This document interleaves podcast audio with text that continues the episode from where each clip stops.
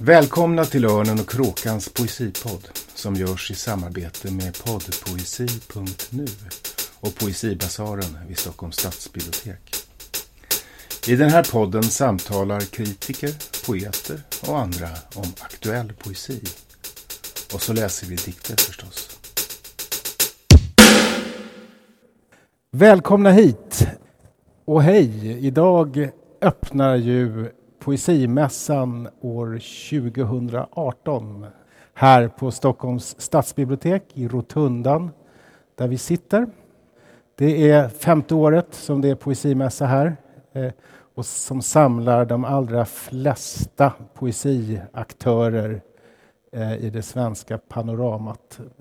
jag skulle våga påstå det i alla fall. Det här är också ettårsdagen för Örnen och kråkan som ju är en poesikritik-sajt eh, som publicerar recensioner och en gång i månaden en, en poesipodd som den här. Och vi har en publik här framför oss. För ett år sedan när vi började Örnen och kråkan, eh, då hade vi också en podd som hette Läget i den svenska poesin precis som temat är för den här podden. Och då var gästerna Elias Hillström, Ludvig Köhler och Madeleine Levi. Och den podden kan man förstås lyssna på som alla poddar i poddarkivet på ornenochkrakan.se. Och en av de poeterna som vi talade om ganska mycket eh, under det förra årets temperaturtagning på läget i den svenska poesin hon sitter här eh, bredvid mig och ska uppträda kanske mera som kritiker, nämligen Anna Hallberg. Välkommen Anna! Tack Magnus! Jag undrar, eh, hörde du någonsin den här podden?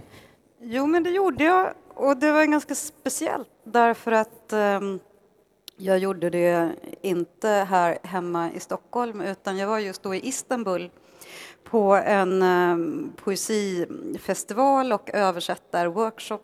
Vi hade suttit flera dagar och översatt varandra och pratat mycket om um, ja, framförallt hade vi pratat mycket om situationen för poesin i Turkiet och vilka strategier man kan använda om man ska gå fram eller bak eller gå ihop. Um, och det var också precis i det läget där mailboxen började fyllas inför bokmässan, hur man skulle organisera sig. Och då satt jag på ett litet hotellrum eh, på natten faktiskt med lurar och min mobil som man gör och mm. lyssnar på den här podden. Och jag kommer inte ihåg jättemycket faktiskt, men jag kommer ihåg att jag funderade väldigt mycket på poesins plats, var poesin finns. Mm. Så det var intressant.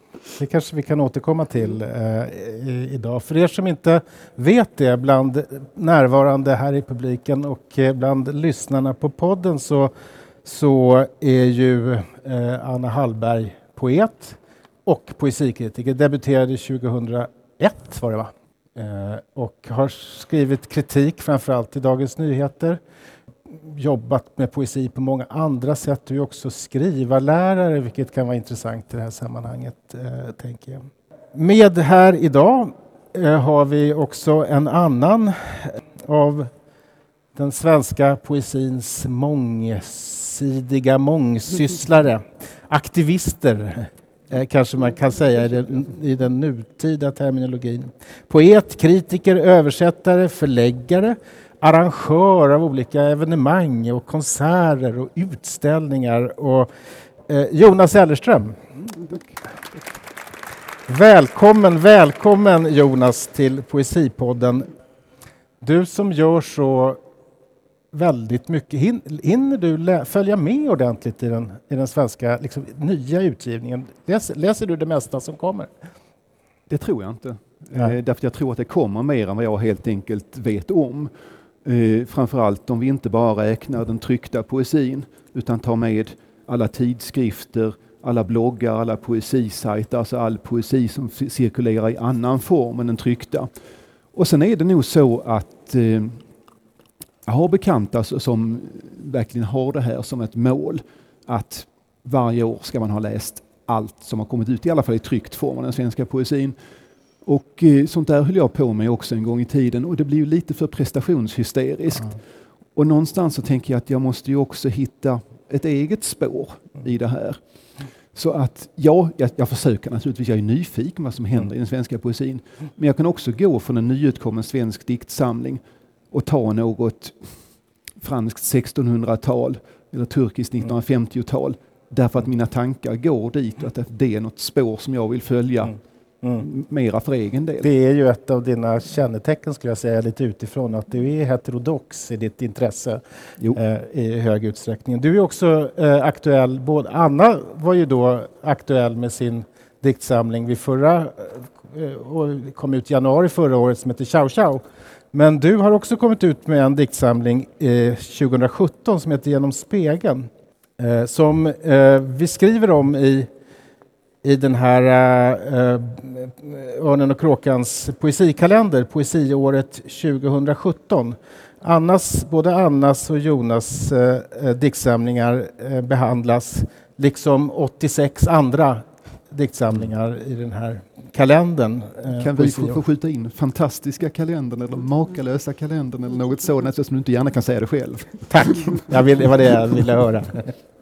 Ja, vi har, alla, vi har alla tagit med oss som vanligt på Poesipodden, eller som ofta i alla fall, eh, några exempel på dikter att tala utifrån från poddpoesi.nu som också är medarrangör till podden.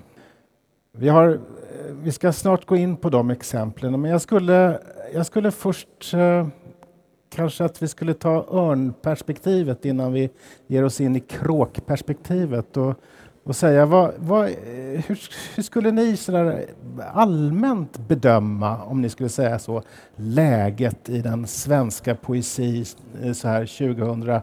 18 vad det gäller marknaden, vad det gäller aktiviteter, vad det gäller... Ja, vad, vad, vad, vad skulle du säga, Anna? Jag började säga en massa saker och sen så kom det här när det gäller marknaden och så kände jag att jag, jag dog lite. Men eh, Nej, men jag funderade när, när jag gick hit och kände efter eh, i magen, kanske mer än, än huvudet. Vad tänker jag egentligen om läget i den svenska samtidspoesin? Och jag tycker att läget är bra. Jag tänker att återväxten är god. Det finns eh, lång poesi och kort. Det finns rolig och tråkig. Det finns eh, fluffig och hård. Det finns eh, dikter som rimmar och andra som inte gör det. Jag tycker inte att de äldre poeterna viker ner sig heller. Jag tycker att det kommer nya förlag, faktiskt många nya kritiker också, eh, det finns en livaktig poesidiskussion och det kommer införsel både från andra länder, andra platser, eh, från scenen eller från konsten. Men är, är man poesikritiker som jag är, då är man ju med ungefär vartannat eller vart tredje år om en debatt som handlar om lyrikens marginalisering och poesins kris. Eh, men jag känner inte så högt krismedvetande nu faktiskt.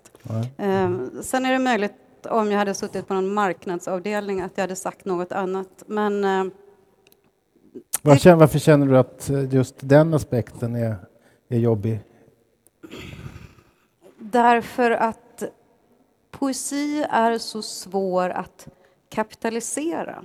Jag tyckte att det var intressant när jag läste igenom den här väldigt intressant och matiga genomgången av poesiåret eh, så fick jag också lära mig något som jag inte visste.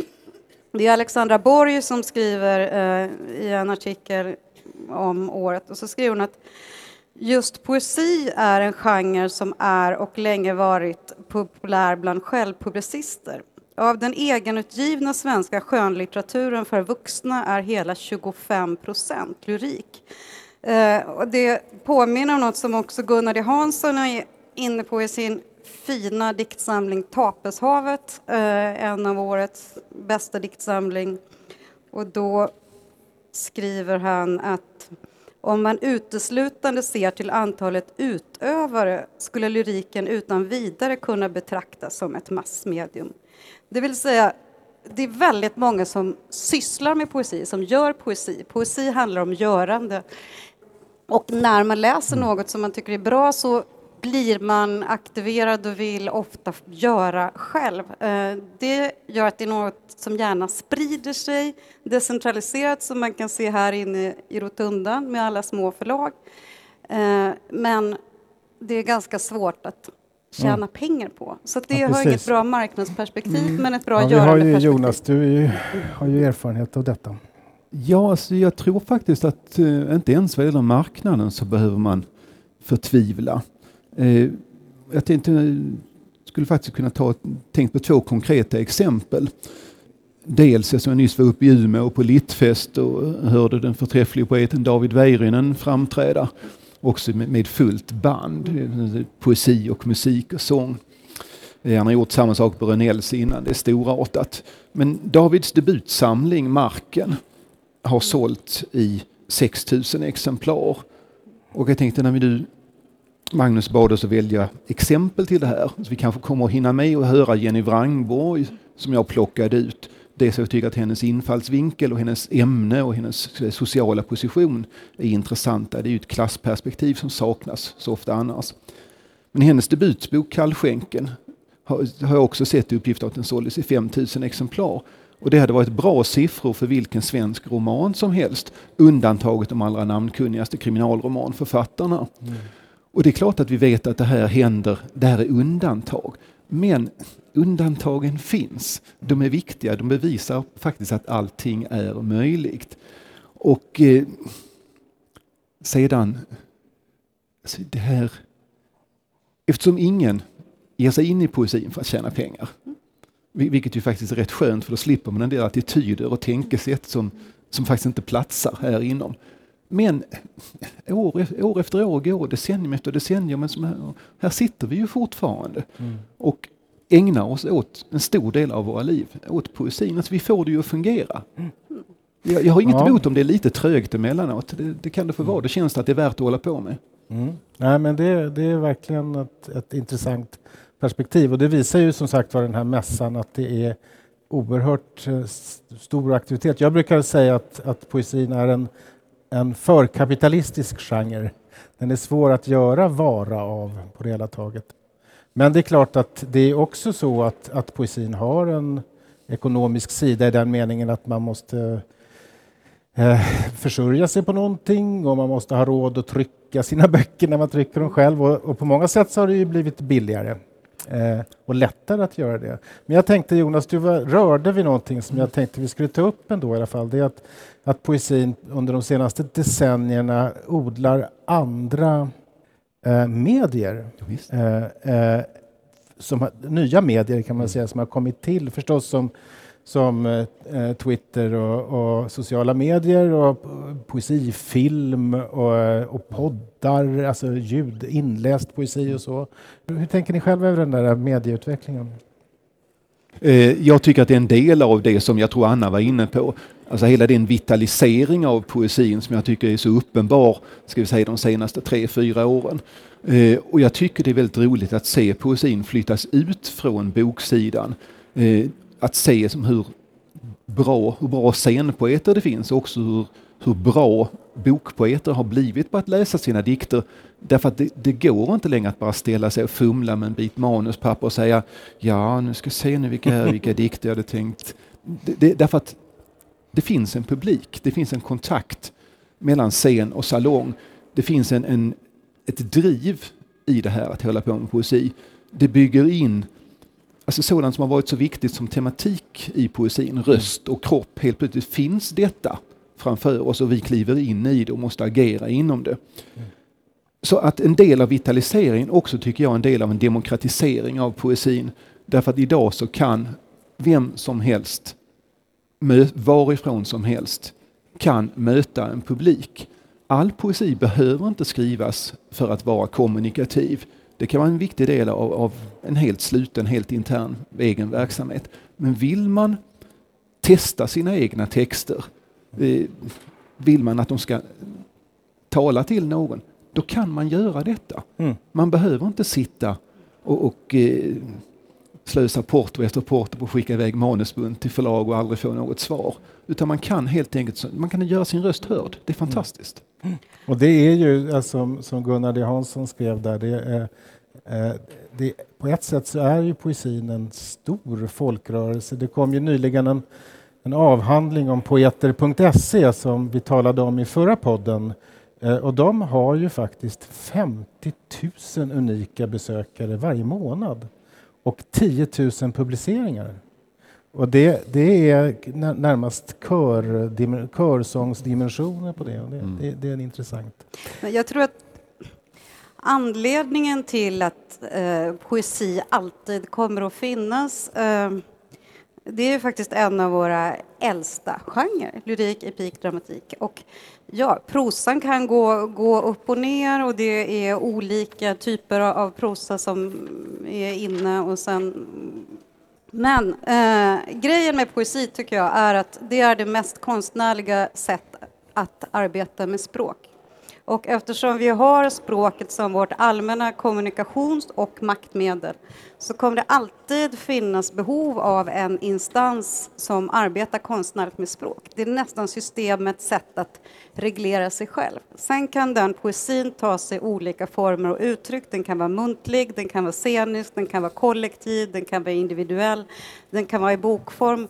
Jag känner mig ganska avslappnad i relationen till teknik. Så fort det kommer ett nytt medium, om det är radio eller tv och sen kommer internet, så tänker man först den utopiska versionen av frälsning. Nu kommer allt att bli demokratiskt, alla kommer få tillgång, det här är den nya revolutionen. Så har det varit varje gång det har kommit ny teknik.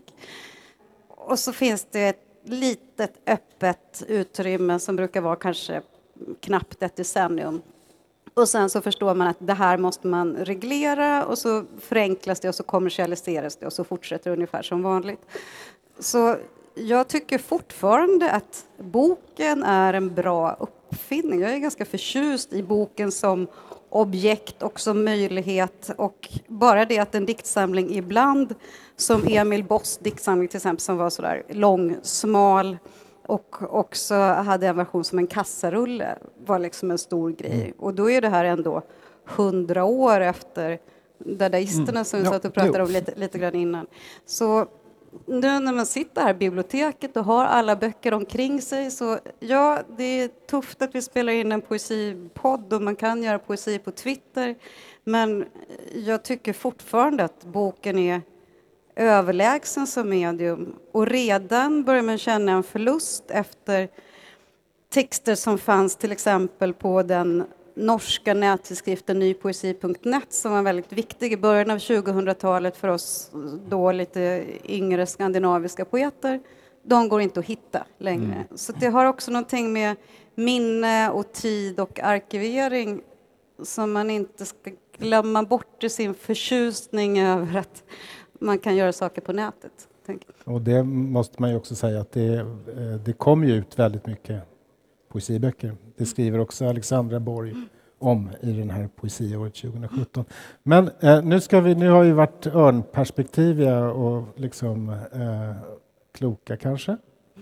Har du förresten eh, tänkt på Magnus att du har två extra varelser så att säga i webbadressen?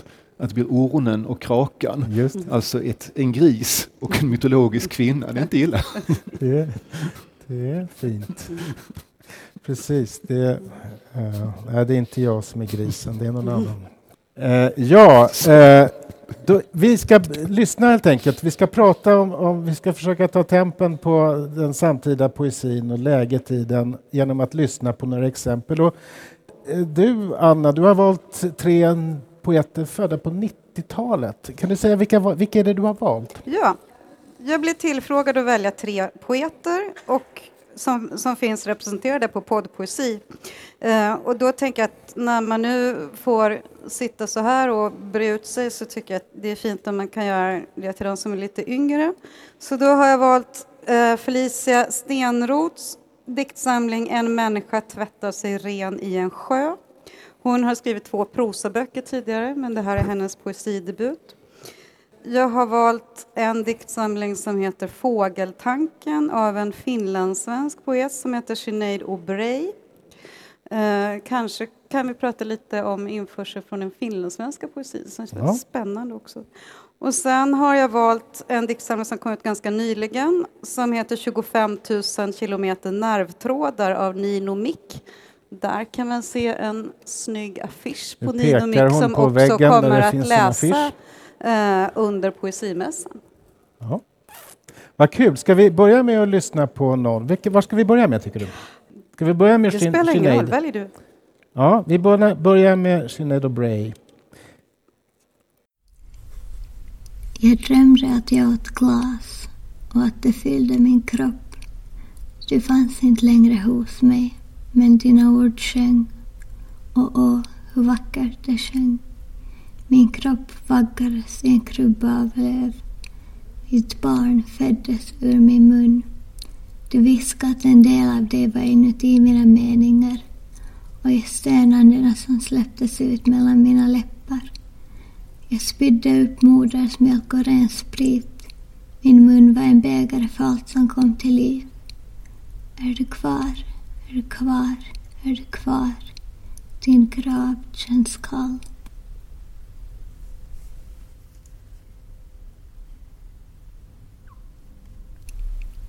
Ät mig, känn min kropp, hur jag lever inuti dig. Var min, var min och alla andras. Låt mig känna svalkan av spott på min själ. Låt mig komma till dig i natt. Känn hur köttet sprättas upp och sänder. Fingrarna rör sig runt i din strupe. Tar till sig de ord du behöver. Allt du aldrig velat, kunnat, vågat säga. Spökena i väggarna viskar med din röst.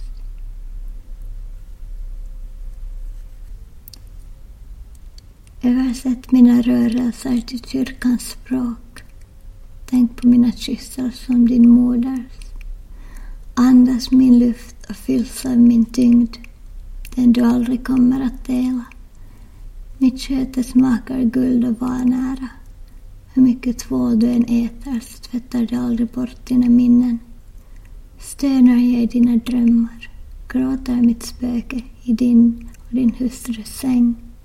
Ljudet av din piska som slår mig, hur det ekar och skriker som om ditt inre vore en grotta.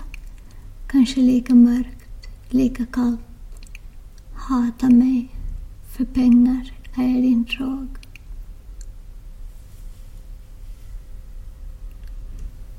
Du har lämnat mig och jag har varit sjuk i dagar. Hjärtat bränner, blodet bubblar, tankarna skvallrar om någon annans svettiga nakna hud mot din. Jag spyr och gråter om vartannat. Kroppen försöker stöta ut minnen av dig genom mina kroppsvätskor så som det sammansmälte, rått och osensurerat i stunden.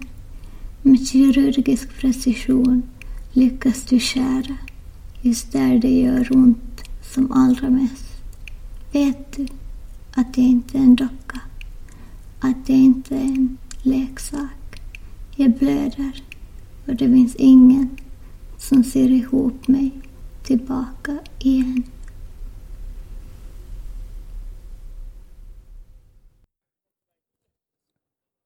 Ja, men Anna, vad, vad, ja, du, du valde tre unga poeter du ville lyfta fram i ett sånt här sammanhang. Men vad hade du mer för tanke? Vad, ska, vad kan man säga om hennes Alltså, poesi? ehm, det här som vi nu hörde eh, är egentligen fyra olika dikter ur den här samlingen. Och jag tycker att det är fantastiskt med poddpoesi, men ibland kan det vara svårt att orientera sig, vilket igen är ett slag för den fysiska boken. Eh, att, att det allra bästa är om man kan lyssna på dikten och titta på dem på boksidan. Men det allra första dikten som vi hörde som ju börjar Jag drömde att jag åt glas och att det fyllde min kropp eh, känns som en eh, symptomatisk utsaga för den här boken eftersom det låter som någon som talar med glas i halsen, både det våldsamma och det sköra, spruckna. Ehm, det här är en kvinna som är född 98, så hon är den yngsta av de här tre som jag valde. Och ehm, Men är det inte, jag tänker, jag tycker att det här är en poesi som är på ett sätt är ganska tidlös. Jag, jag kommer att tänka på Kristin Falkenlands eh, debutdiktsamling Illusio. Illusio. Det, det Eh. finns också, det, jag tror att det var med några av de här exemplen, det, det finns en religiös tematik i Precis, det här det också. var det jag tänkte säga. Mm. eh, Som finns i, och, det, och förstås eh, Alejandra Pizarnik som jag har hållit på med, alltså den där eh, besatta, dödsnära, eh, k- eh, kroppssköra. Eh, så att i någon mening kan man säga att det här är en poesi som kanske skulle kunna vara skriven i en annan tid. Absolut, hon har också Man kan tänka jämförts Rut med- Hillarp det är- också. Rut visst, Hillarp förstås. ja. Ja. Ehm, jo, på det, den, den är inte ny på det sättet formmässigt. Eller, och poesin uppehåller sig ju ofta vid liknande frågor. Vi människor är ju ofta Mm. ganska lika varandra i våra existentiella problem och ångestpunkter. Men, eh, men det är ett väldigt kraftfullt tilltal för en, en debut. Måste man säga. Men är inte det också en liten detalj som är tydlig att poesin sedd som helhet, den svenskspråkiga poesin, inte är så exklusivt inriktad på formen och på att göra något nytt. Utan helt plötsligt så finns och rör sig uttrycken över ett mycket större, eh, en- annan skala av perspektiv där det är helt okej att gripa tillbaka på. Och där det finns en, en balans mellan form och innehåll eh, på ett sätt som eh, jag tror det är som- det är en naturlig följd av nu gjordes det en massa formella landvinningar under 80, 90, 00-talen. Och sedan så är det andra saker som kommer in i poesin, i den här ständiga vågrörelsen. Precis, hur man tänker tradition. eh, Det har kanske också någonting att göra med den mer fragmenterade, ehm, vad ska jag säga, uppmärksamhetsformmässigt fragmenterade eh, förhållandet till litteraturen som man har i, idag genom digitaliseringen. Eh, jag tänkte Jonas, vad, vad, vad, vad, vilka poeter har du valt? Jag valde, nu får jag låna Annas böcker här, Anna som är kritiker alltså har alla böcker tillgängliga. Jag valde Rolf Aggestam i första hand, eh, som väl får vara ett exempel på det som du sa så fint, att den äldre generationen inte viker ner sig.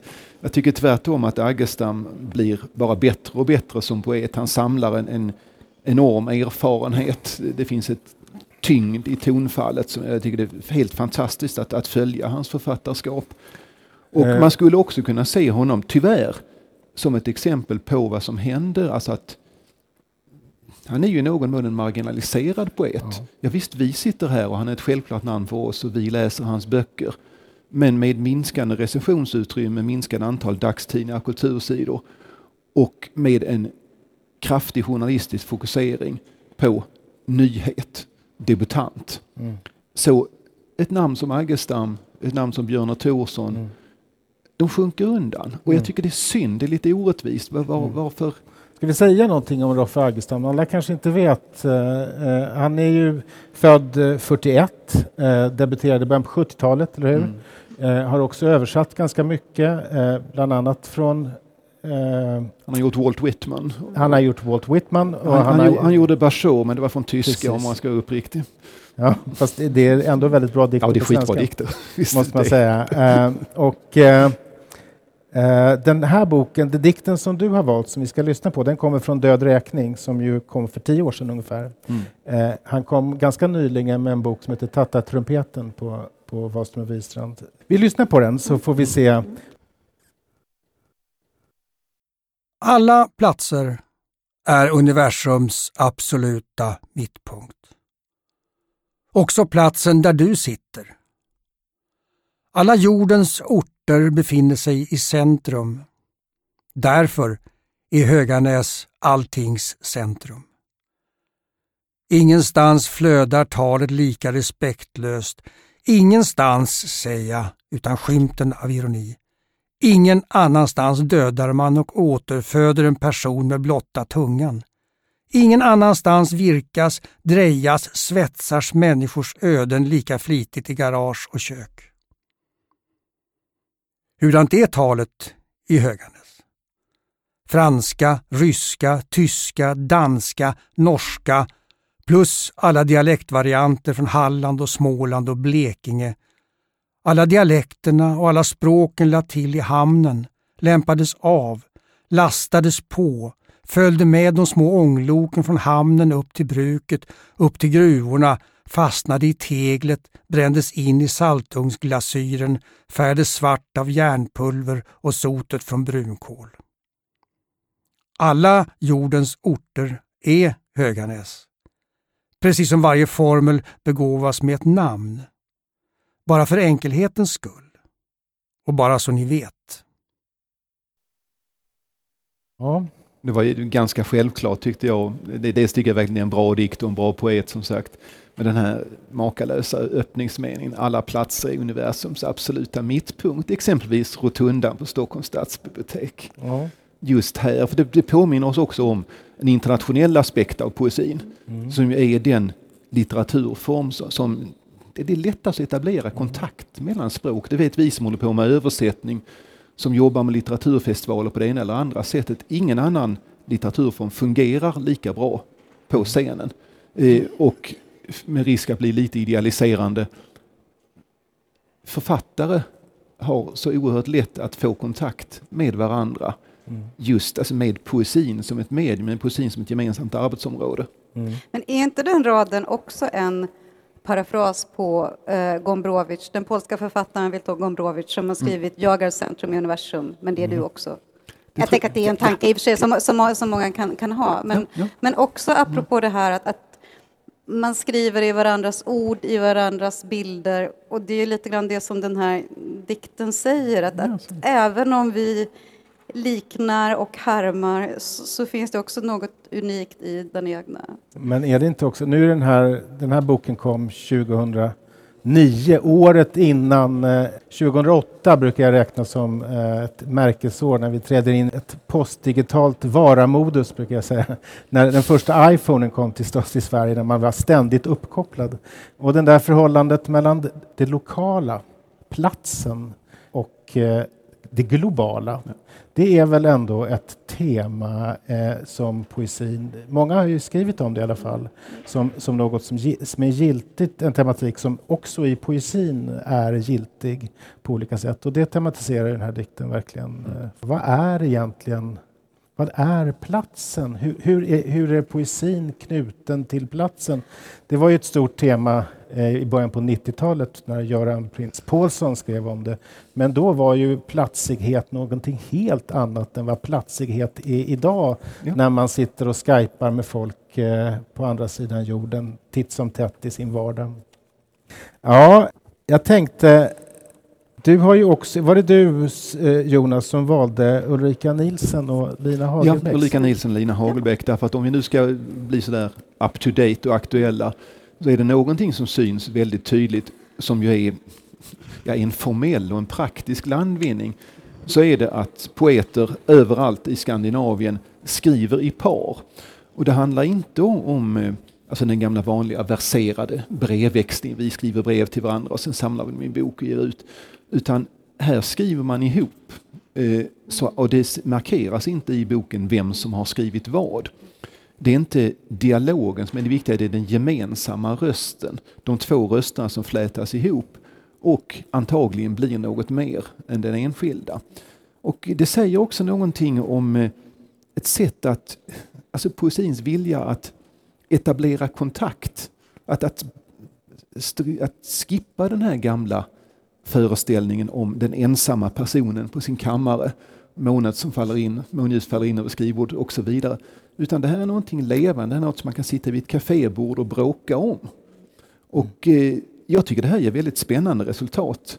Och det pågår flera andra sådana projekt just nu runt om i Skandinavien.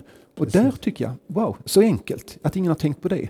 Att ingen har tänkt på att det här lilla, lilla, att offra den här lilla delen av egot och inte markera den här lilla biten har jag gjort och den har ja. du gjort. Utan nej, det här har vi gjort.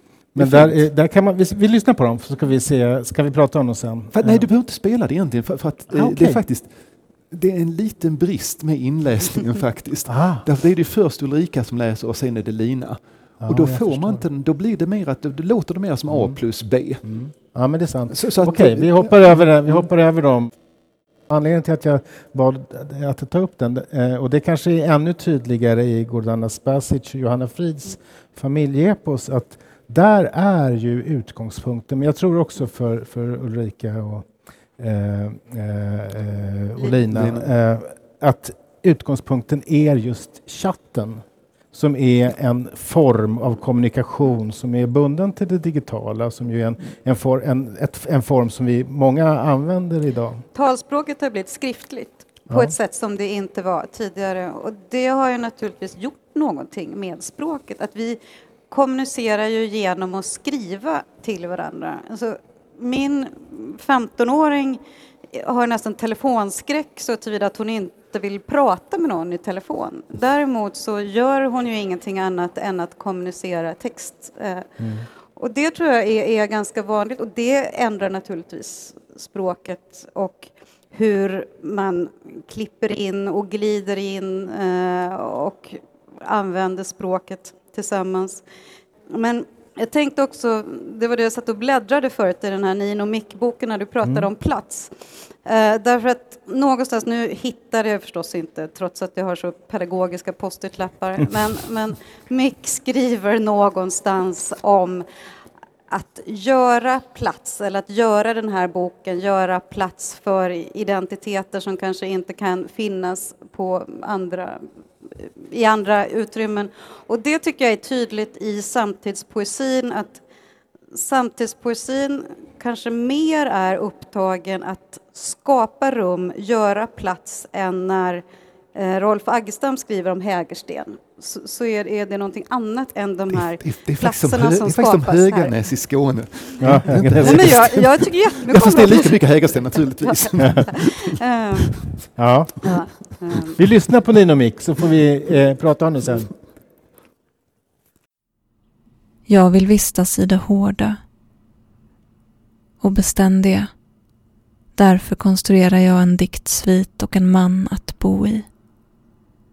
Jag vill naglas fast, normeras och bli del av ordlistan, tilldelas ett hem.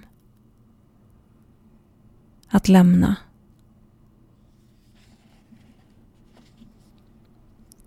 Scener flyter samman. Folkbibliotek och pridefestivaler, småorternas tågstationer, pressbild och beskrivning på max 50 ord. 25 000 kilometer nervtrådar. Jag väljer den rödaste. Drar fram den ur halsen och lägger den på scen. Mitt liv är tre minuter långt. De säger 10,0. Jag försöker koka ner till minnesens, bli ett koncentrat av min egen existens.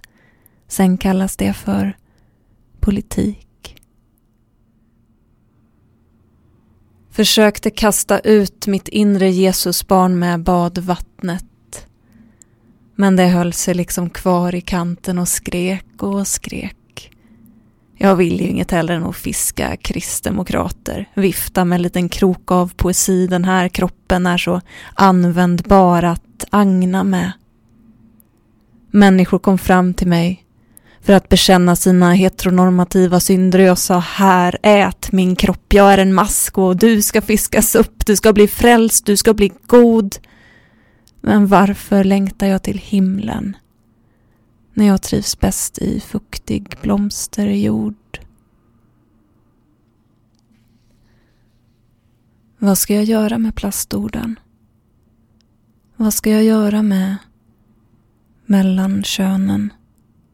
Född i fel kropp, man och kvinna, pojke och flicka. Kan de komposteras eller brytas ner? Ja. Vad jag tänkte säga var att, att det här hörs ju verkligen in i Mix läsning vad poesin har lärt sig. Eh, alltså vad scenpoesin kan föra in och som syns på pappret också i rytmiseringen i halvrimmen och som blir ännu tydligare när vi får röster. Alltså de här jättefina rytmiseringarna, pauserna, det här lilla, lilla skrattet som nästan bryter fram. Det, det tycker det är hur flott som helst. Och här undrar jag ändå om inte alltså boken med skiva eller boken med något litet platt minne så att man kunde spela upp det. Så att man faktiskt fick inte bara den tryckta texten. Här skulle jag i alla lägen vilja ha rösten också. Hen finns ju på poddpoesi. Ja. Ja. Eh, Dessutom på en väldigt bra hemsida. Eh, Ja, just det. Men också handlar ju de här dikterna på något sätt om befintlighet eh, av, av vad man bebor. Eh, inte bara platsen då, utan också kroppen. Att, att uppfinna sig en, eller att skapa sig en, en plats och en kropp. Det, jag, sk, eh, jag, jag vet inte om de här eh, dikterna i den här boken skulle kunna vara skrivna för 20 år sedan eh, som, som eh, Sinéad jag- O'Brays dikter. Jag tycker att det finns... Om de skulle säga om mina dikter, skulle de här kunna vara skrivna av 20 år sedan? Så ja, kanske, eller inte, jag vet inte. Men, men det, det jag tänker är, är intressant med den här boken, det är att ja, den osäkrar ju många olika positioner vill ställa sig mellan eh, man, kvinna, pojke, flicka, kan de bara brytas ner och så vidare. Men samtidigt så finns det ju ett, ett jag här som är väldigt tydligt. Eh, och det är också någonting tycker jag, som man kan se i samtidspoesin, att det lyriska subjektet kommer tillbaka med nya erfarenheter på ett sätt som, eh, som skiljer sig lite kanske från hur poesin såg ut kring millennieskiftet, hur man, hur man talar i jag. Mm. Eh, och det, Hur då, tänker du? Hur, hur skiljer sig? Eh, nej men jag tänker att många av de poeterna som kom eh, när jag började eh, i slutet av 90 början av 2000-talet var upptagna med att försöka göra någonting annat än den här expressiva rörelsen, prata om mig eller mina känslor. Man tog in mycket språk från olika håll, mycket konceptpoesi eller bygga och så vidare. Eh, och nu har man gjort. Nu har man förstått att man kan använda massa olika sorters språk och subjektivitet kan framkomma på många olika sätt oavsett om det står de tre bokstäverna jag eller inte. Men som Jonas var inne på, de här vågorna går ju hela tiden och Skulle du säga att, en, att det är en autofiktiv eh, trend, som vi, alltså den som vi har funnits under I- 00-talet och 90 Ja, det, alltså jag, jag tror ju att dagens unga poeter är naturligtvis mycket mer medvetna om medieringen än vad vi var. Eh, att, att det inte är transparent, att, att det finns algoritmer och språk och modeller omkring oss hela tiden. Men eftersom man vet om det så mycket så måste man ju på något sätt ändå kliva fram med sin subjektivitet. Det är en fråga som varje generation får lösa på sitt vis.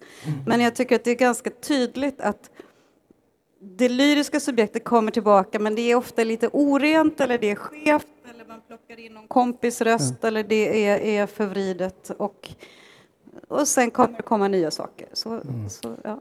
Så att det kanske inte är vågbilden är, är lite för enkel. Kanske Alla bilder är för enkla, Ja, liksom. så- men, men spiral är bra. Man kommer tillbaka till samma plats men i- på en, i en annan position. Och jag tänker att det är det som händer med, med jaget som ju eventuellt är konstitutivt för poesin, eller för en stor del av poesin som är skriven genom världshistorien.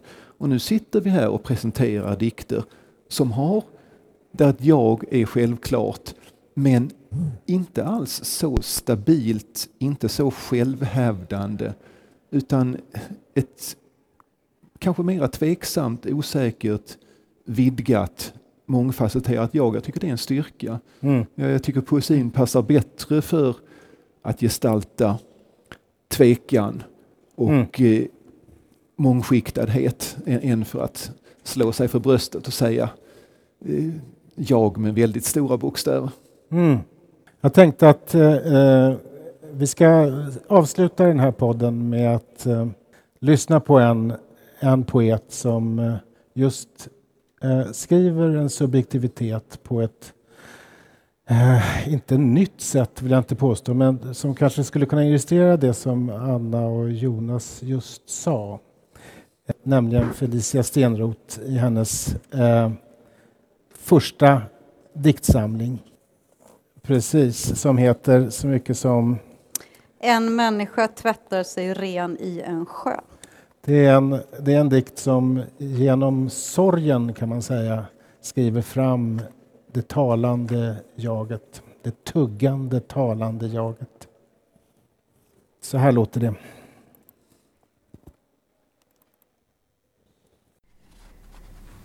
Modern lappar barnets jeans med noggranna stygn och inte hjälper det, men ändå gör hon det. Modern klipper i det täta tyget. Mor har knän som har gått av. Mor har oron.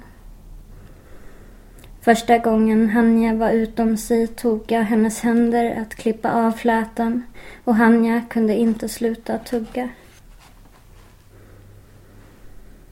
Barnet tystar Hanja ut ur huset nu och huset nu är bara ett hus vilket som helst. Barnet håller handen hårt om saxen, saxen hårt om tystnaden. Första gången jag stod utan flätan tittade jag på Whitney Houstons begravning.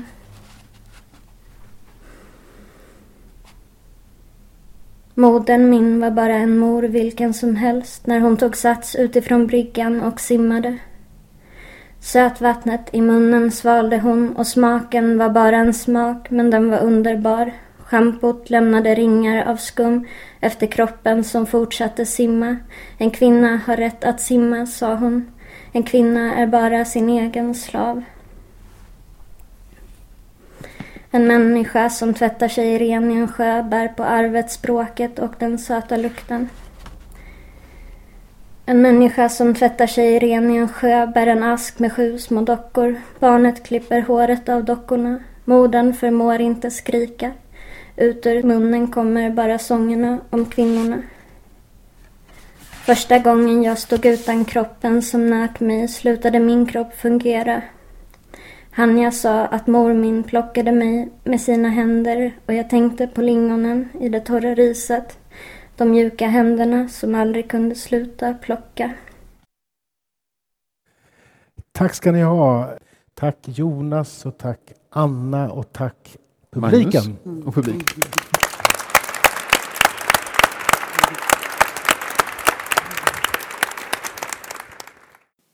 Du har lyssnat till Örnen och kråkans poesipodd.